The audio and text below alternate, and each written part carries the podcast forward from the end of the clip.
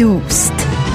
برنامه ای برای تفاهم و پیوند دلها.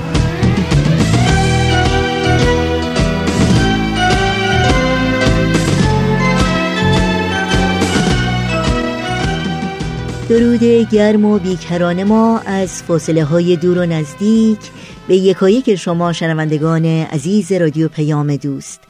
در هر گوشه و کنار و شهر و دیار این گیتی پهناور که با رادیو پیام دوست همراه هستید امیدواریم خوش و خورم و تندرست باشید و اوقات خوب و پر امیدی رو سپری کنید.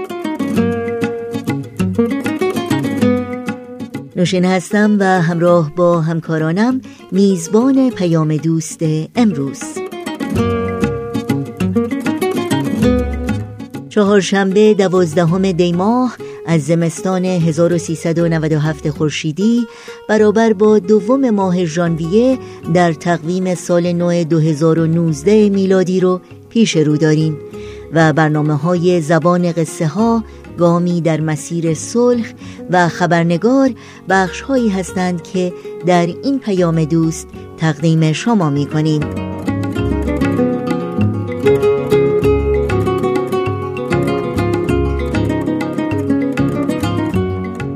امیدواریم همراهی کنید و از شنیدن پیام دوست امروز لذت ببرید. نظرها، پیشنهادها، پرسشها و انتقادهایی رو هم که در مورد برنامه ها دارید با ما در میون بگذارید و از این راه در تهیه و ارائه برنامه های مورد علاقتون با رادیو پیام دوست همکاری کنید.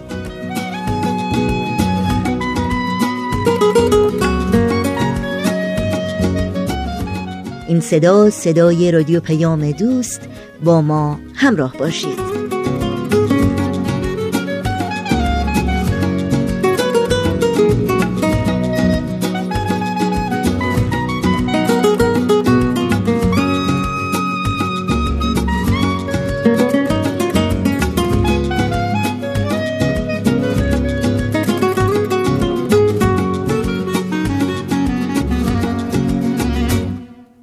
در این اولین چهارشنبه سال نو 2019 میلادی با بخش تازه‌ای از مجموعه زبان قصه ها همراه بشیم که حکایت دیگری از تجربه های زندگی ما انسان ها رو بازگو می‌کنه.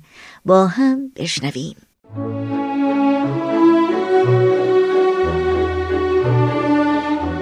همراهان عزیز و گرامی امیدواریم هر کجا که هستید شاد و تندرست باشید. مجموعی که تقدیمتون میشه برگرفته از کتاب زبان قصه ها به ترجمه فاروق ایزدی نیا هست که در سال 2007 میلادی ترجمه شده و برای اینکه تبدیل به برنامه رادیویی بشه مجبور شدیم در بعضی موارد در متن تغییراتی به فراخور اجرای نمایشگونه اونها اعمال کنیم. از شما دعوت می‌کنم به داستانی که امروز براتون انتخاب کردیم توجه کنید.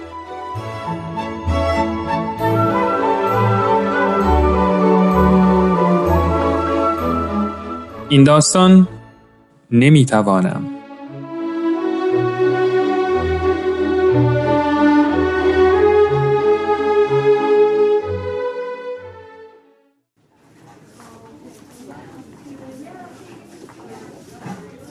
کلاس چهارم دانا هم مثل هر کلاس چهارم دیگه ای به نظر می رسید که قبلا دیده بودم. بچه ها روی شش نمکت پنج نفره می نشستن و میز معلم هم روبروی اونا بود. از خیلی جنبه ها این کلاس هم شبیه همه کلاس های ابتدایی بود. با این همه روزی که من برای اولین بار وارد کلاس شدم احساس کردم تو جو این کلاس یه هیجان لطیفی نهفته است.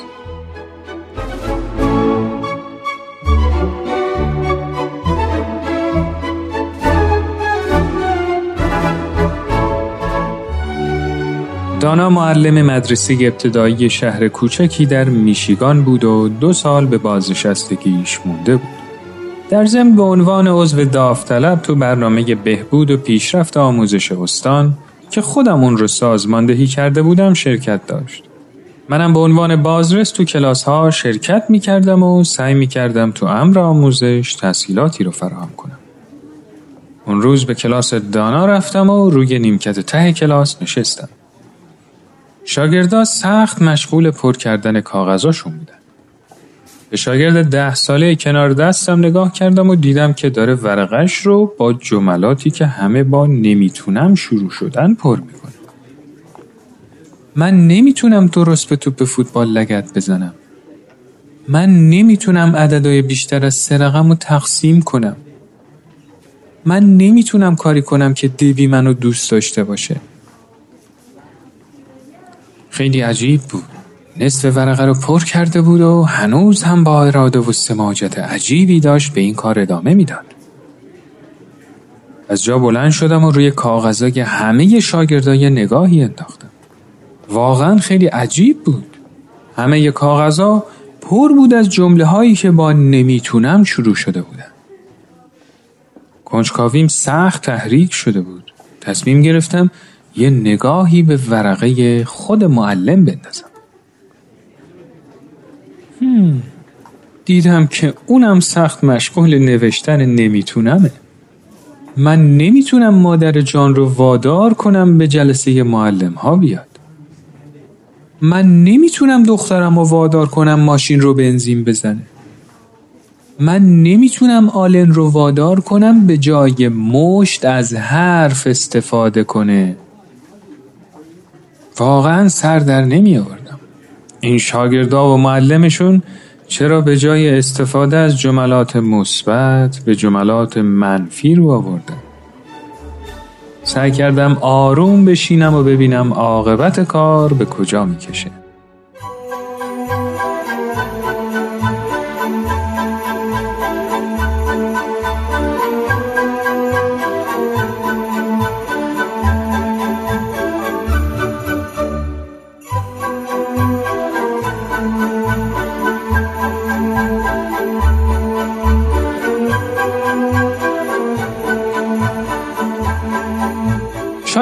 ده دقیقه دیگه هم نوشتن. خیلی ها یه صفحه رو پر کرده بودن و می‌خواستن سراغ صفحه جدیدی برن.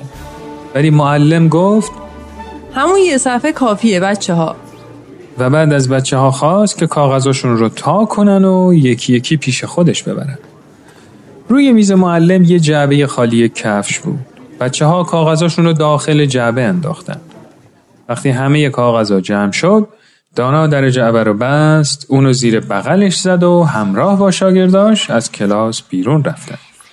منم پشت سر اونا راه افتادم. وسط راه دانا رفت و با یه بیل برگشت.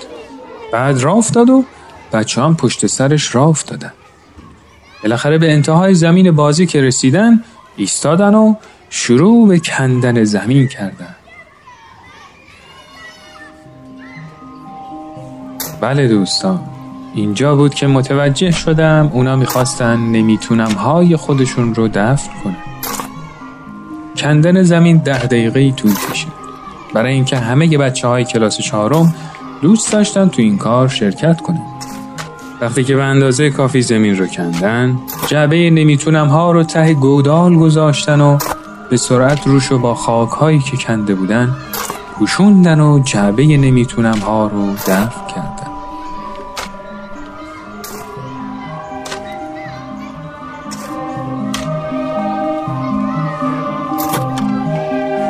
و یک شاگرد ده یازده سال دور قبر ایستاده بودن. هر کدوم از اونها حداقل یه ورقه پر از نمی‌تونم توی اون قبر دفن کرده بود. معلمشون هم همینطور. همون موقع دانا با صدایی بلند گفت دخترا پسرا دستای همدیگر رو بگیرین و سرتون رو خم کنین. شاگردا بلا فاصله حلقه تشکیل دادن و اطاعت کردن. بعد هم با سرهای خم منتظر موندن و دانا سخنرانی کرد. دوستان ما امروز جمع شدیم تا یاد و خاطره نمی‌تونم رو گرامی بداریم. اون توی این دنیای خاکی با ما زندگی می‌کرد و توی زندگی همه ما حضور داشت.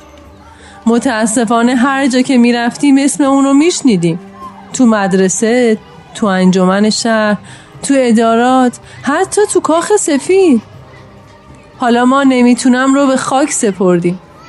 البته یادش تو وجود خواهر و برادراش یعنی می‌تونم خواهم توانست و همین حالا شروع می‌کنم باقی خواهد موند. اونا به اندازه این خیشاوند مشهورشون شناخته شده نیستن. ولی هنوز هم قدرتمند و قوی هن. شاید روزی با کمک شما اونا هم سرشناس تر از اونچه که هستن بشن. خداوند نمی‌تونم رو قرین رحمت خودش کنه و به همه اونایی که حضور دارن قدرتی بده که بی حضور نمی‌تونم به سوی آینده بهتر حرکت کنند آمین وقتی که به این سخنرانی گوش می کردم فهمیدم که این شاگردا هیچ وقت همچین روزی رو فراموش نخواهند کرد. این حرکت شکوهمند سمبولیک چیزی بود که برای همه عمر به یاد اونها میموند و تو زمیر ناخداگاهشون حک می‌شد. اونا نمی‌تونم های خودشونو نوشتن و طی مراسم خاصی به خاک سپرده بودن. این تلاش شکوهمند بخشی از خدمات اون معلم با تجربه بود. ولی هنوز کار معلم تموم نشده بود. مراسم خاک سپاری که تموم شد معلم شاگرداشو به کلاس برگردوند. اونا با شیرینی و ذرت و آب میوه مجلس ترهیم نمی‌تونم رو برگزار کردن. دانا روی اعلامیه ترهیم نوشت نمی‌توانم تاریخ فوت 28 سه 1980 و اعلامیه رو بالای تخت سیاه آویزون کرد تا تمام طول سال به یاد بچه ها بمون. هر وقت شاگردی می‌گفت نمی‌تونم دانا به اعلامیه اشاره می‌کرد و شاگرد یادش میومد که نمی‌تونم مرده و اونو به خاک سپرده.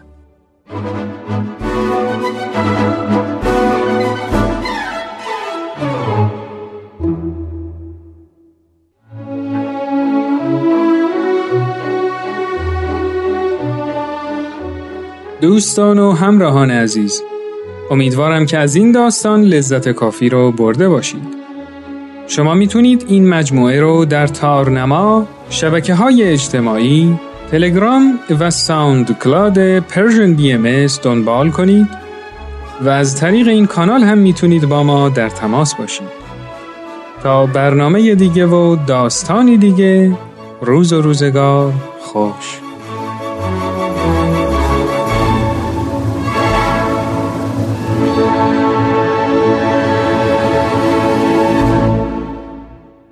شنوندگان عزیز رادیو پیام دوست هستید و بخش دیگری رو از مجموعه زبان قصه ها شنیدید. با قصه موسیقی با ما همراه باشید چون بعد از اون ادامه برنامه های امروز رو با هم دنبال می کنیم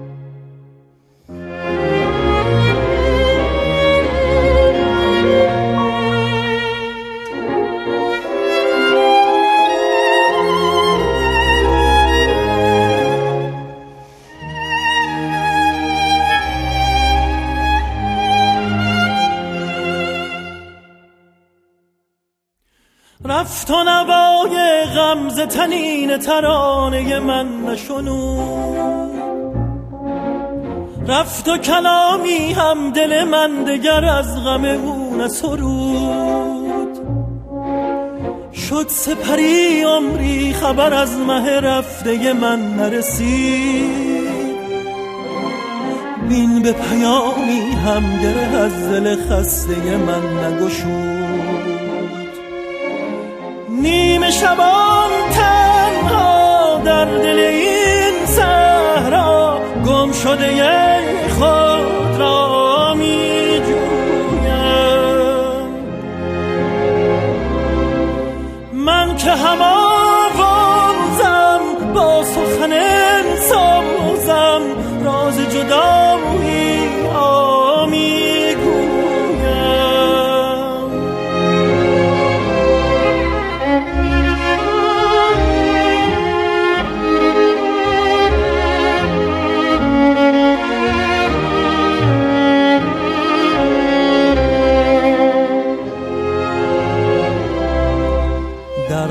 نوبت شبها تنها منم. حیران به راهی نام پیدا منم. افتاده ای از پا در راه بود. دل داده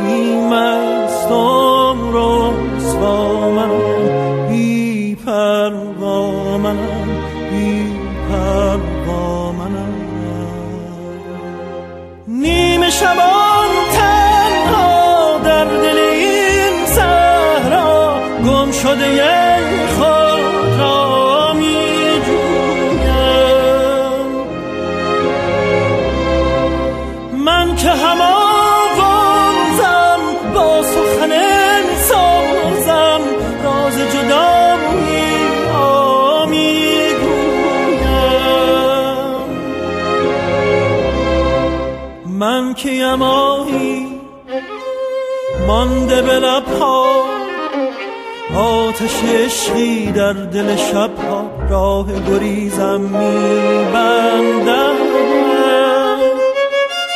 خسته و تنها ماه سریا بر شب تارم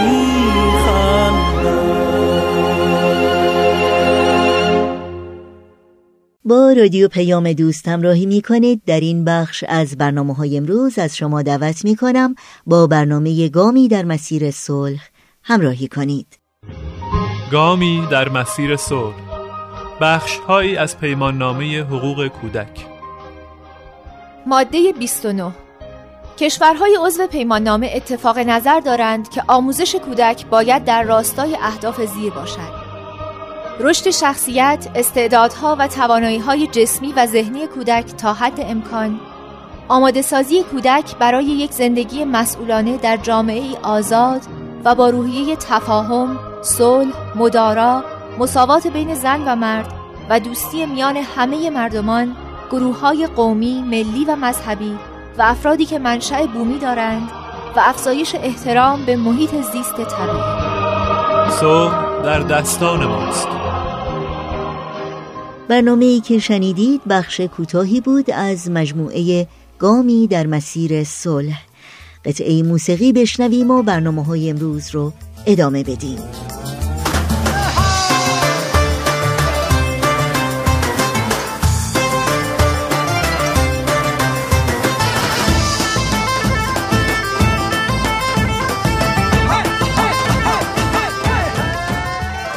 در این بخش از برنامه های امروز رادیو پیام دوست اگر موافق باشید با هم سری بزنیم به اتاق خبرنگار.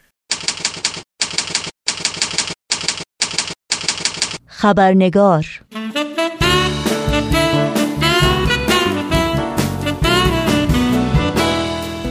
با خوش آمد به شما دوستان و دوستداران خبرنگار. نوشین آگاهی هستم و خبرنگار این چهار شنبه رو تقدیم می کنم قبل از اینکه با میهمان خبرنگار پیرامون گزارش ویژه برنامه امروز به گفتگو بپردازیم با هم نگاهی گذرا داشته باشیم به پاره ای از سرخطهای خبری در برخی از رسانه های این سو و آن سو و فراسوی ایران زمین. عبدالرزا غنبری معلم زندانی در زندان اوین از بیماری رنج می‌برد. بازداشت گسترده در تجمع معلمان در اصفهان. صدور حکم شش سال حبس بدون حضور وکیل برای حامد آینوند روزنامه نگار و فعال سیاسی زندانی. و نامه مشترک 41 نهاد حقوق بشری برای تمدید مأموریت گزارشگر ویژه سازمان ملل در امور ایران.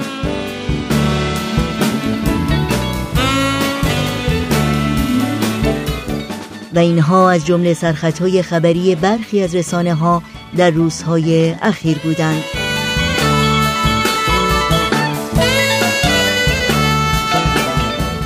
و ما اکثر ما انسان ها با گونه ای از مفاهیم پرارزشی که در این اشعار برجسته شدند آشنا هستیم. به گوینده گیتی برازنده است که گیتی به گویندگان زنده است. زبان در دهان ای خردمند چیست؟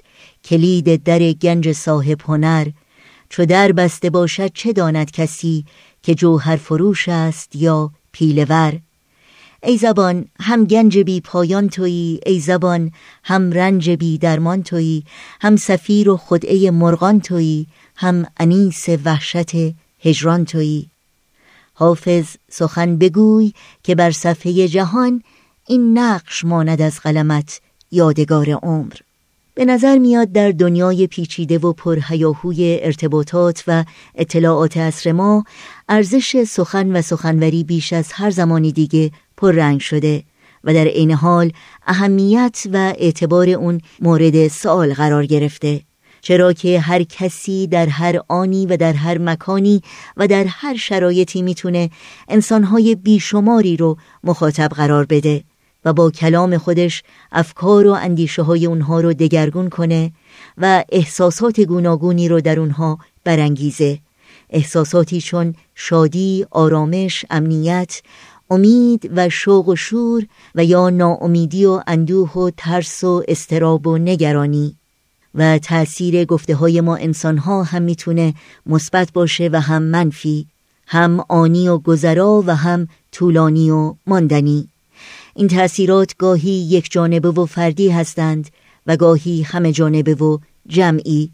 و پیرامون همین موضوع گفتگوی کوتاه تلفنی داریم با خانم دکتر فرشته بثل متخصص روانشناسی اجتماعی درمانگاهی تعلیم و تربیت و روانشناسی عمومی که بیش از دو دهه سابقه مشاوره و تدریس در دانشگاه های آمریکا را دارند. همراه با شما به دکتر فرشته بثل خوش آمد میگیم و گفتگوی امروز رو آغاز می‌کنیم.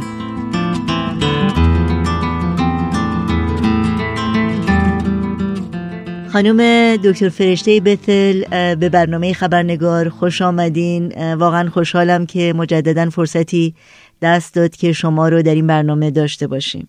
تشکر می‌کنم. درود بر شنوندگان عزیز و گرامی. خیلی ممنون. صحبت امروز ما در مورد تاثیر سخنان ماست بر روی دیگران. به خصوص افرادی که در مسند قدرت هستند.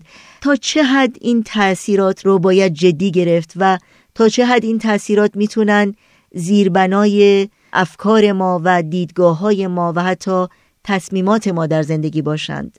ببینید تاثیرات حرف دیگران در ما انسان ها هم می‌تونه خیلی زیاد باشه و هم می‌تونه خیلی کم باشه. و یه چیزی ما بین این دوتا باشه. بسته به اینکه گوینده کی هست سن و سال ما چی هست اعتماد به نفس خودمان چی هست و چه برداشتی داریم از اون شخص رابطه اون شخص با ما چی هست و حتی ارزش اجتماعی اون شخص چی هست. مثلا یه پسری در سن 14 سالگی مدرسهش عوض میشه این خاطراتش رو بعدا می‌نویسه. میگه از یه مدرسه رفتم به یه مدرسه دیگه از یه ایالت به یه ایالت دیگه در همین امریکا و می‌گوید که وقت نهار رسیده بود رفتم که نهار بخورم و نهارم رو برداشتم و هیچ کس رو نمیشناختم و هیچ کس هم من رو نمیشناخت. و رفتم و سر یک میز نشستم. اتفاقا چند تا پسر دیگه اومدن نزدیک اون میز و بعد یکیشون بلند در مد گفت ای چقدر بینی تو بزرگه. حالا این در سن چهارده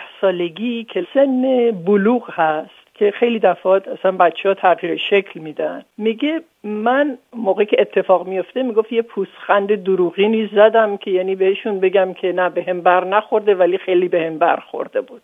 و میگه این موضوع بزرگی بینی من من رو توجیه کرد. به مدت 20 سال حالا شما حساب کنید اگه 14 سالش بوده تا 34 سالگی این ادامه داشته. تاثیر یه حرف یه جوون در یه سن به خصوصی.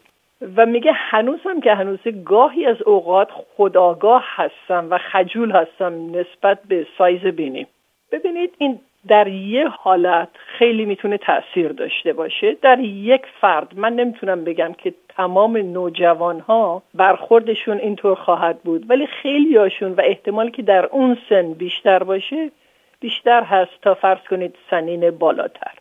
خیلی هستن تو اجتماع هرچه تو فکرشون هست میگن بعد هم ممکنه پشیمون بشن ولی دیگه دیر شده چون صدمه وارد شده. بلخص رهبران ما باید خیلی مواظب باشن در گفتارشون چون اونا ممکنه تاثیرات بیشتری بذارن رو افرادی که خیلی براشون احترام قائلن یا اونا رو قبول دارن. رو فردی که قبول نداره به احتمال قوی تأثیری هم چندان نمی‌گذاره. معمولا رهبران خوب گوینده های خیلی خوبی هستند. در گفتارشون باید سنجیده تر حرف بزنید تا فرض کنید مثلا من و شما که با هم چند کلمه حرف می‌زنیم. چون داره یک جمعیت بزرگی رو مورد خطاب قرار میده. خیلی دفعات حرفی که می‌زنه تاثیرات ملی بل بسته به مملکت داره می‌تونه بین المللی داشته باشه. خیلی دفعات ما دیدیم فرض کنید سهام کمپانی های مختلف بعد از صحبت یک رهبر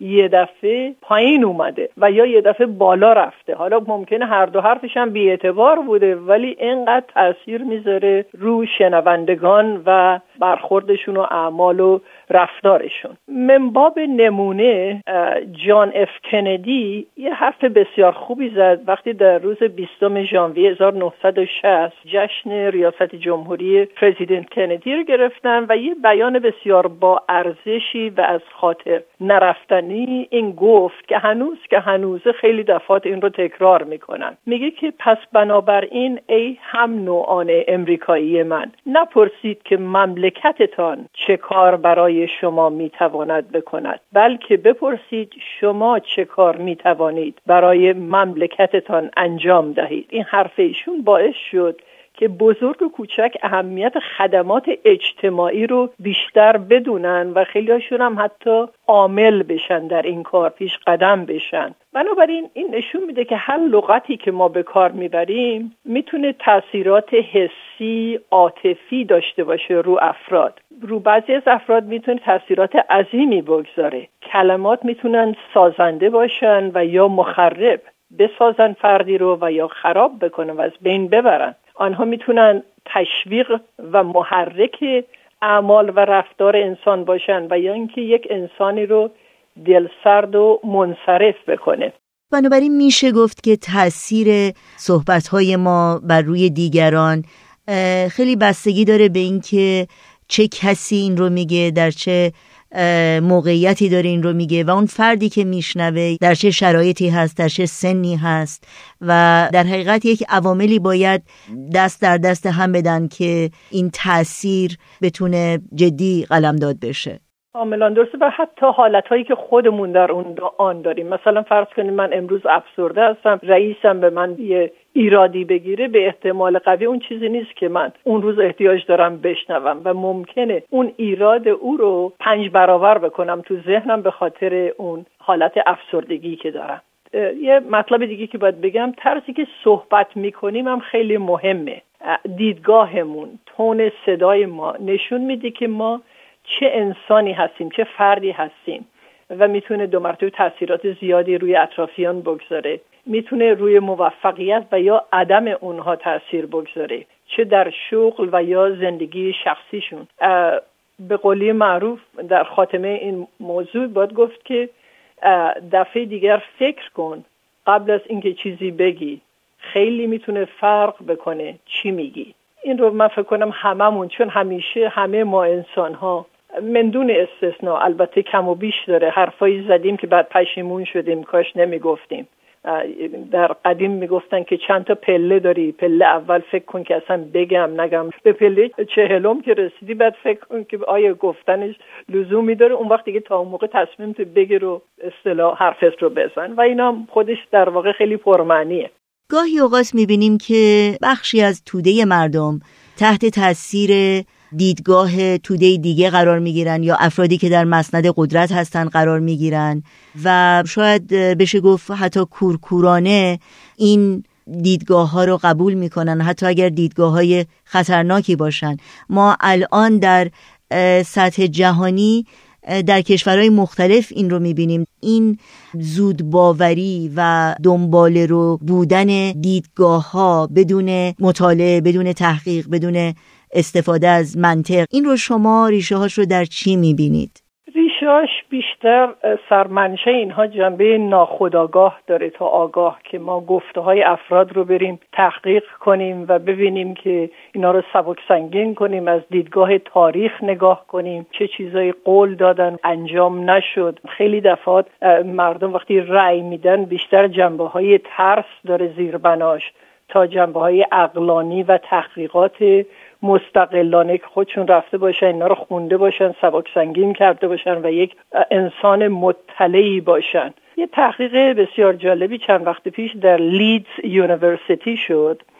که محققین به این نتیجه رسیدن که مردم کورکورانه پیروی می‌کنن. معمولا از یک یا دو نفر که به نظرشون مطلع میاد پیروی می‌کنن و برای اثبات این امر اومدن یک تحقیق گروهی انجام دادن و به این گروه که تشکیل شده بود از دویست نفر که داوطلب شده بودن گفته شد بدون اینکه هدفی داشته باشن در یک کریدور یا یک حال راه برن و بدون اینکه با هم حرف بزنن. ولی یک چند نفری بودن که قبلا انتخاب شده بودن و بهشون یک مقدار اطلاعات بیشتر داده شده بود و اینکه در کدوم قسمت راه برن. و محققین متوجه شدن که مردم دنبال چند نفری که تعلیم دیده بودن و به نظر می آمدن که می‌دونن آدمای مطلعی هستن اینا دنبال اونا راه افتادن. نتیجه این بود که فقط احتیاج به پنج درصد افرادی که مطمئن به نظر بیاین بود و تعلیم دیده باشن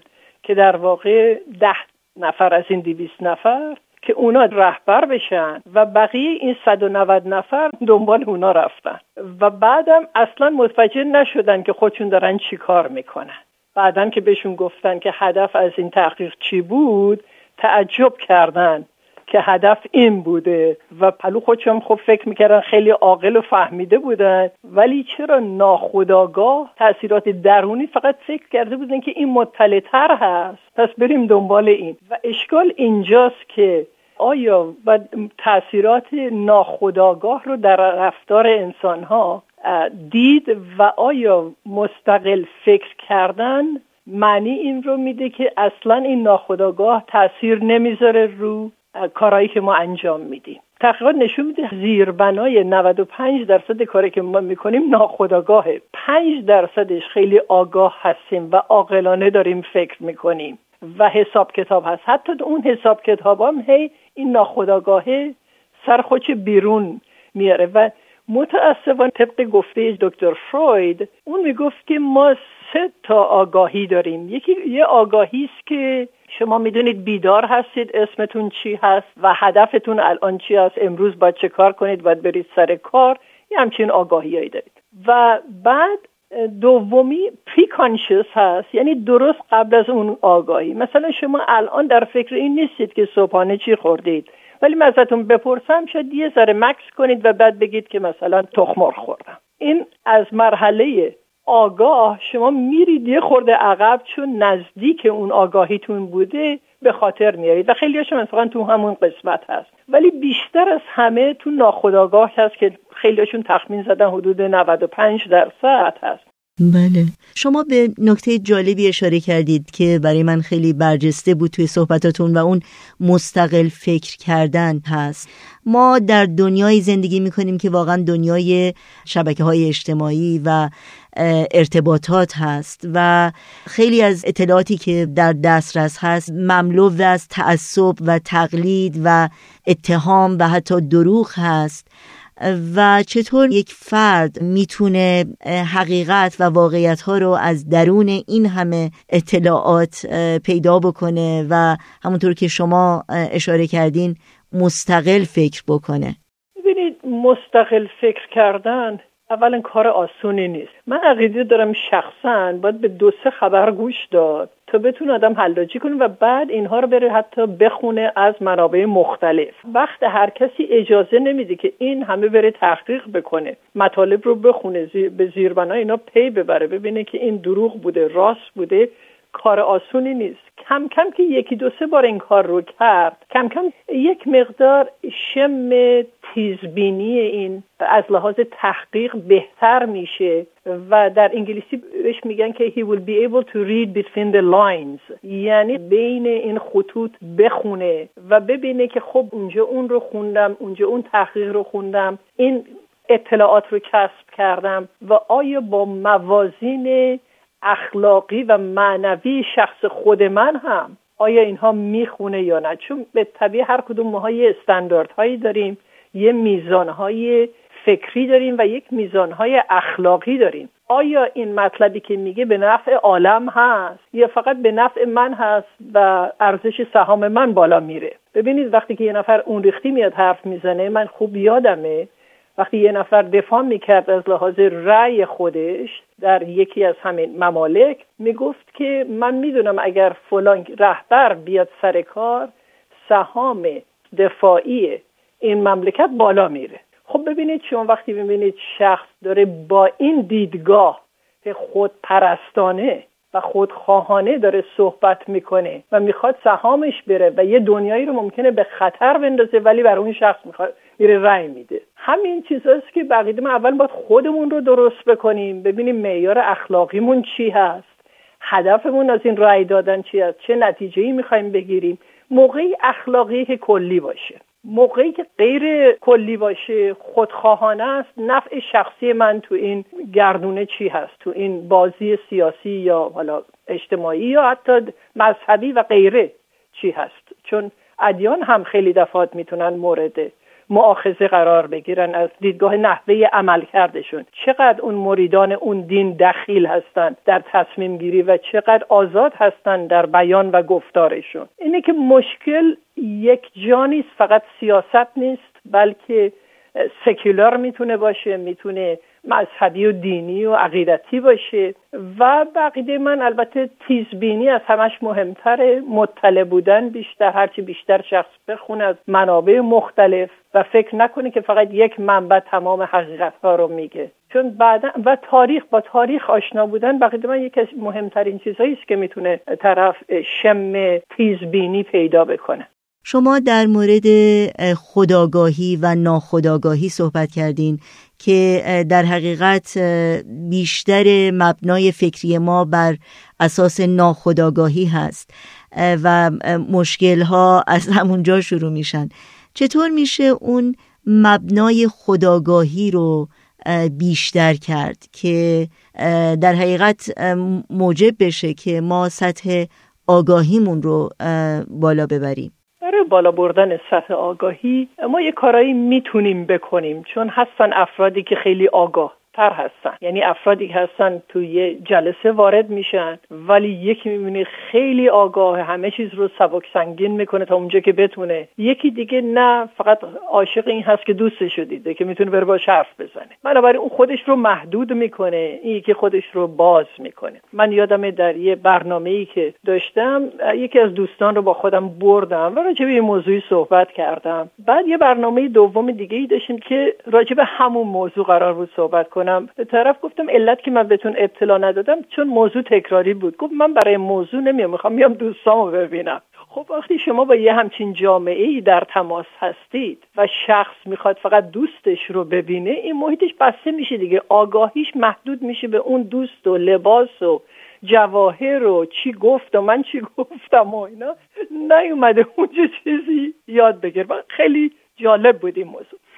و بعد مطلبی که میشه مورد بررسی قرار داد برای اینکه چطور بتونیم آگاهی خودمون رو زیادتر بکنیم یه مقدار شرایط جسمانی هست. به طبیع افراد وقتی خواب کافی دارن آگاه ترن روز بعد. غذای سالم هم کمک می‌کنه. بالاخص جلوگیری از پرخوری چون خیلی دفعات دیده شده افراد وقتی زیاد می‌خورن کمتر اکسیژن به مغز می‌رسه برای آگاهی بیشتر برای فکر بهتر. و ورزش البته خیلی می‌تونه کمک بکنه. دوری از مواد مخدر مثل حتی الکل و غیره همه اینها تاثیرات می‌تونه بذاره رو آگاهی ما. کسی که مواد مخدر مصرف می‌کنه آگاهیش به طبیع کمتر میشه در خیلی موارد و می‌تونه صدمه به خودش و به جامعه برسه. بعد یه مقدار شرایط روانی وجود داره. فشارهای روحی هم می‌تونه آگاهی رو گاهی وقتا زیادتر بکنه هم می‌تونه کمتر بکنه. اونم بسته به که ما چه ریختی باهاش مواجه میشیم. قوا رو تمرکز دادن روی یک مسئله و اون رو از بودهای مختلف مورد بررسی قرار دادن. موضوع مهمیه. ما وقتی تشتت آرا داریم تشتت افکار داریم تو ذهن خودمون و هی افکار مختلف موضوعات مختلف میاد وقتی کافی نمی‌ذاریم رو حل یک مسئله. اینی که قوامون رو با تمرکز بدیم روی مسئله و اونها رو از زاویه های مختلف مورد بررسی قرار بدیم. یکم شرایط اجتماعی هست. داشتن ارتباط سالم با دیگران می‌تونه خیلی کمک بکنه و شور و مشورت با دوست با گروه های مختلف. من همیشه بر این باور هستم که از دیگران خیلی دفعات انسان چیز می‌تونه یاد بگیره. همه چیز از ذهن یک انسان نمیگذره. من یادم سالها پیش ما در ایران یه کارگری داشتیم که کار خونه رو می‌کرد. زن بسیار خوبی بود. اسمش هم شکر بود. یادش بخیر. و یکی دو سه حرف زد که هنوز که هنوز تو ذهن من باقی مونده. یه حرفش این بود که تنها چیزی که بر انسان میمونه این که در حق یه نفر خوبی بکنه. و این حرفش چقدر تا حالا درست بوده؟ چندین بار از ذهن من گذشته. یکی دیگه همیشه می‌گفت که خانم سگ پیر گله ای نمیشه. یعنی منظورش این بود که باید روی جوونا ما فکر بکنیم که اونها رو بخوایم تغییر بدیم که انسانهای بهتری بشن. پس این شور و مشورت خیلی می‌تونه کمک بکنه به ما برای که مستقلانه فکر بکنیم. ولی شور و مشورت معنی این رو نمیده که من متکی بشم به دیگری که تصمیم زندگی رو بر من بگیره. بلکه آخر سر باید خودم راننده ماشینم باشم نه مسافر راننده که دیگری کنترل رانندگی زندگی من رو در دست بگیره. و اینکه مطالعات بیشتر بکنیم از جوانب مختلفه در جریان باشیم در ارتباط واقعیت های اجتماع وقایع اجتماع. مدیتیشن منظور تعمق و تفکر در موقع دعا و مناجات و یا خوندن یه چیزی و روش فکر کردن. بنابراین مدیتیشن و حتی گاهی وقت دادن به منطقه هایی می‌تونه بره که سکوت باشه قوا رو می‌تونه تمرکز بده رو چالش هایی که در زندگی داره و اصلا خود زندگی حیات زیست هدف از حیات چی هست و در ارتباط با دیگران. خیلی دفعات آگاهی ها بیشتر می‌تونه بشه مشکلات کمتر بشه از طریق نودوستی و ارتباط با اونها و خدمت کردن از صمیم قلب بدونه که انتظار چیزی داشته باشه که براش برگرده. آگاهیش رو خیلی می‌تونه بالاتر ببره. خیلی ممنون. نتیجه گیری من از صحبت های شما این هست که این آگاهی یک بود نداره ابعاد مختلف داره هم از نظر فکری علمی وجدانی اخلاقی و اجتماعی. بسیار درست متوجه شدید. بله بودهای مختلف داره زاویه های مختلف داره یا ابعاد مختلف داره. زیربناش اصلا می‌تونه خیلی متفاوت باشه. حتی جنبه های ژنی و با چه ژنی ما به این عالم اومدیم چه نوع combination ی چه نوع ترکیب ژنی بوده و زمینه های شخصیتی که از بچگی اینا شروع میشه بالطبیعه آگاهی من نمی‌تونه آگاهی شما باشه مال شما هم نمی‌تونه مال من باشه یا با هر انسان دیگه این هفت و نیم میلیارد جمعیت که هست هر کدوم در یه سطحی آگاهی دارن. بر همینم هست که بپرسیم که شما دنیا رو چه ریختی می‌بینید؟ هر کدومشون از دیدگاه آگاهی و چه بسا ناخداگاه خودشون یه دیدی دارن از این عالم و همش هم زیباست همش هم آموزنده است. انشالله هرچه بیشتر انسان ها با هم هم نزدیک بشن و از آگاهی های همدیگه استفاده بکنن که بتونیم دنیای بهتری بسازیم. برای خودمون و بازماندگانمون. خیلی ممنونم خانم دکتر فرشته بتل. مثل همیشه واقعا استفاده کردیم از صحبتاتون. باز هم سپاسگزاری می‌کنم از اینکه وقتتون رو به ما دادید و براتون آرزوی موفقیت های روز افزون دارم. لطف دارید. خیلی ممنون. روز شما خوش.